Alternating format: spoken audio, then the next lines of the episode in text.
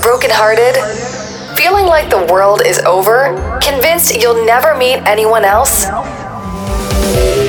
Trina's Breakup Boost will help heal your heart and get you back in the dating saddle. She'll give you straightforward opinions and advice for your love life. I'm so excited because I've been getting some great relationship questions from listeners, and I wanted to share a couple of them on today's episode.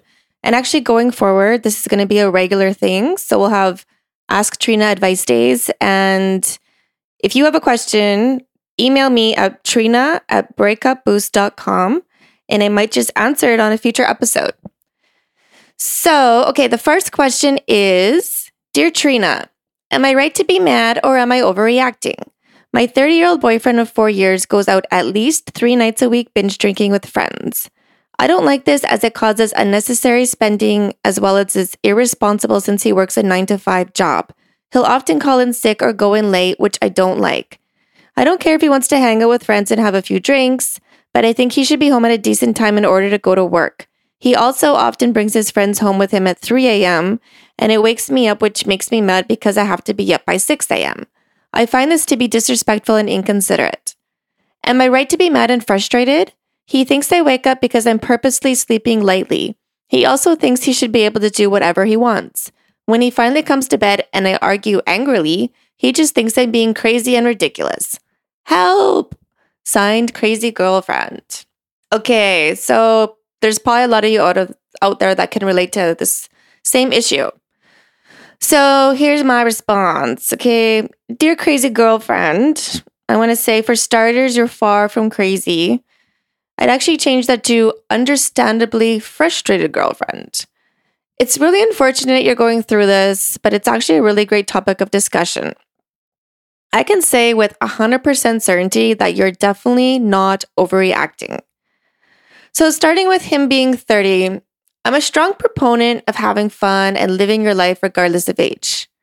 However, him binge drinking during the week and doing this often is just not cool. Because for starters, you live together, and he's not just going out once in a while to a sports bar to play poker with buddies or for beers after work and coming home at a decent time. In relationships, no one should ever have to feel caged up. And it's so healthy and important to both have your own lives outside of each other.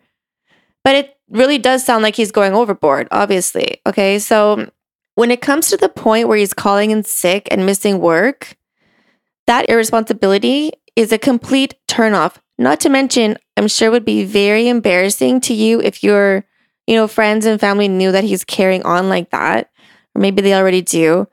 And it says a lot about his character. And frankly, would make me very weary of staying with someone who is so unreliable when it comes to their work.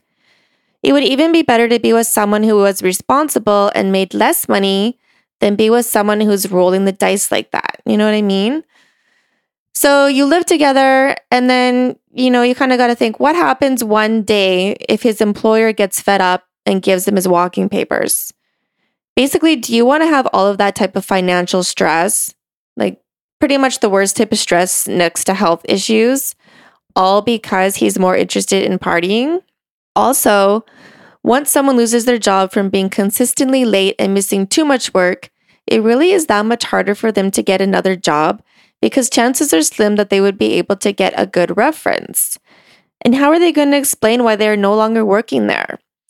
I'm not sure what type of industry he's in, but one thing you don't want to gamble with is your career because it could be months before another one comes along and a decent one at that. You know, with the way the economy is, there's so many people who are unemployed. So you can't just lose a job and get another one the next day. So then, you know, he could be jobless, sleeping all day, and holding you responsible to pay the rent. So if you're frustrated now, how does that sound to you? No bueno, right? And I totally agree when you say unnecessary spending because going out drinking eats up the money so quickly. And if he's drinking heavily, even more so. He could be putting that money towards your bills, groceries, things you might need for the home, even into savings, or heck, to take a vacation with you. What would he say if you went and bought a new outfit at the mall three times a week and he came home and all these clothes and shoes and jewelry were you know, sprawled out on the sofa. He'd probably be asking, Why are you spending all this money all the time? And where's all the money coming from? And blah, blah, blah.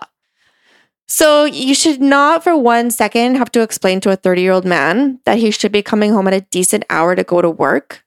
It's ridiculous. And in addition to that, wandering in at 3 a.m. when you have to be up at 6 a.m. shows zero consideration and is completely disrespectful. I can imagine it must be even hard for you to fall asleep just knowing that he's out, wondering when he's going to come home, you know, and then you've got to be woken up. It's not even healthy for you physically to not get a good night's sleep, and that can really wear on your body. Not to mention the type of stress the relationship in general is putting on you is definitely wearing on you throughout the day emotionally as well.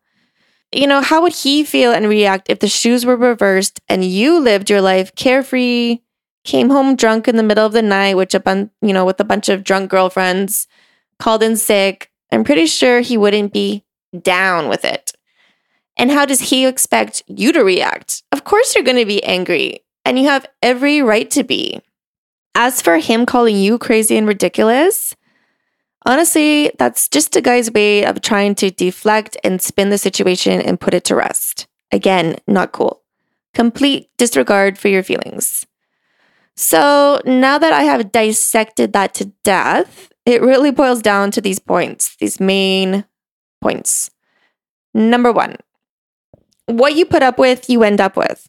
And it sounds just like a continuous cycle of him being drunk, coming home late, arguing with you, repeat. So you have to kind of ask yourself, how many more times do I want to, you know, step on this carousel and go around in circles? Number two, you probably think I've wasted four years or I've invested four years into this. Or if I leave, will I find someone else? So your choices are either stay like this for another X number of years or say enough is enough and move on. When it comes to a point like this, it usually doesn't get better, especially when the person who's acting up won't even acknowledge it or your feelings at all. I would say that that's pretty much the worst part of this whole situation. And you didn't mention if you get along normally, you know, this whole acting out could be a sign of a breakdown of the relationship in other ways. I'm, you know, I'm getting the the feeling that things probably aren't peaches and cream during the day and when just when he's not out, I'm sure there's other issues at hand here too. So, but you know, you can evaluate that on your own. And really, as Dr. Phil says, and yes, I'm quoting Dr. Phil because this is a really good, I really like this statement. He says, the only thing worse than being in a bad relationship for, say, a year is being in a bad relationship for a year and one day. So basically, you have, you know, you may have had four great years together, but you get the point. And number three, it really boils down to you're in charge of finding your own happiness. Because the longer you stick around in this type of situation, the more you're robbing yourself of happiness and time in finding someone who will respect you and communicate with you. You can't have a relationship without communication. Okay. So, and I'm 99% sure he knows what he's doing is wrong. You know, it doesn't take rocket science, but he just doesn't care. And in all honesty, putting up with this is not respecting yourself either. And he said he thinks he should be able to do whatever he wants. And yeah, he could if he was single, but he's supposed to be in a committed relationship with you. So don't let your life, self esteem, and well being suffer for someone's immaturity, whether you've been with him for three months, 12 years, or 24 years. In a healthy relationship, you need to be a cohesive unit and it's quite clear that that glue is drying up a little bit. So, if you haven't yet talked to him and made it known how much this bothers you, which I mean, you're arguing, but uh, arguing is different from sitting down and having a talk. This is a conversation that you really need to have. And like I say, you want to have it in a calm, sit down setting where it doesn't seem confrontational or nagging, because you know how guys do not like to be nagged. So tell him you're considering ending the relationship if things don't change. You know, you can definitely say that. Don't, there's no pussyfooting around anymore. He may also think that since you live together, you're just not going anywhere. He needs to know that you mean business. Okay.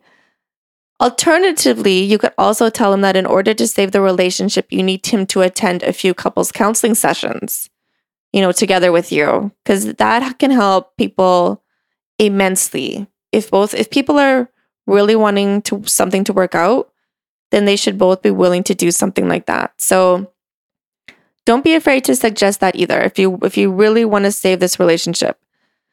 So then basically if neither of those solutions work and he's not willing to change, you'll know that you tried and did everything that you could to rectify the situation.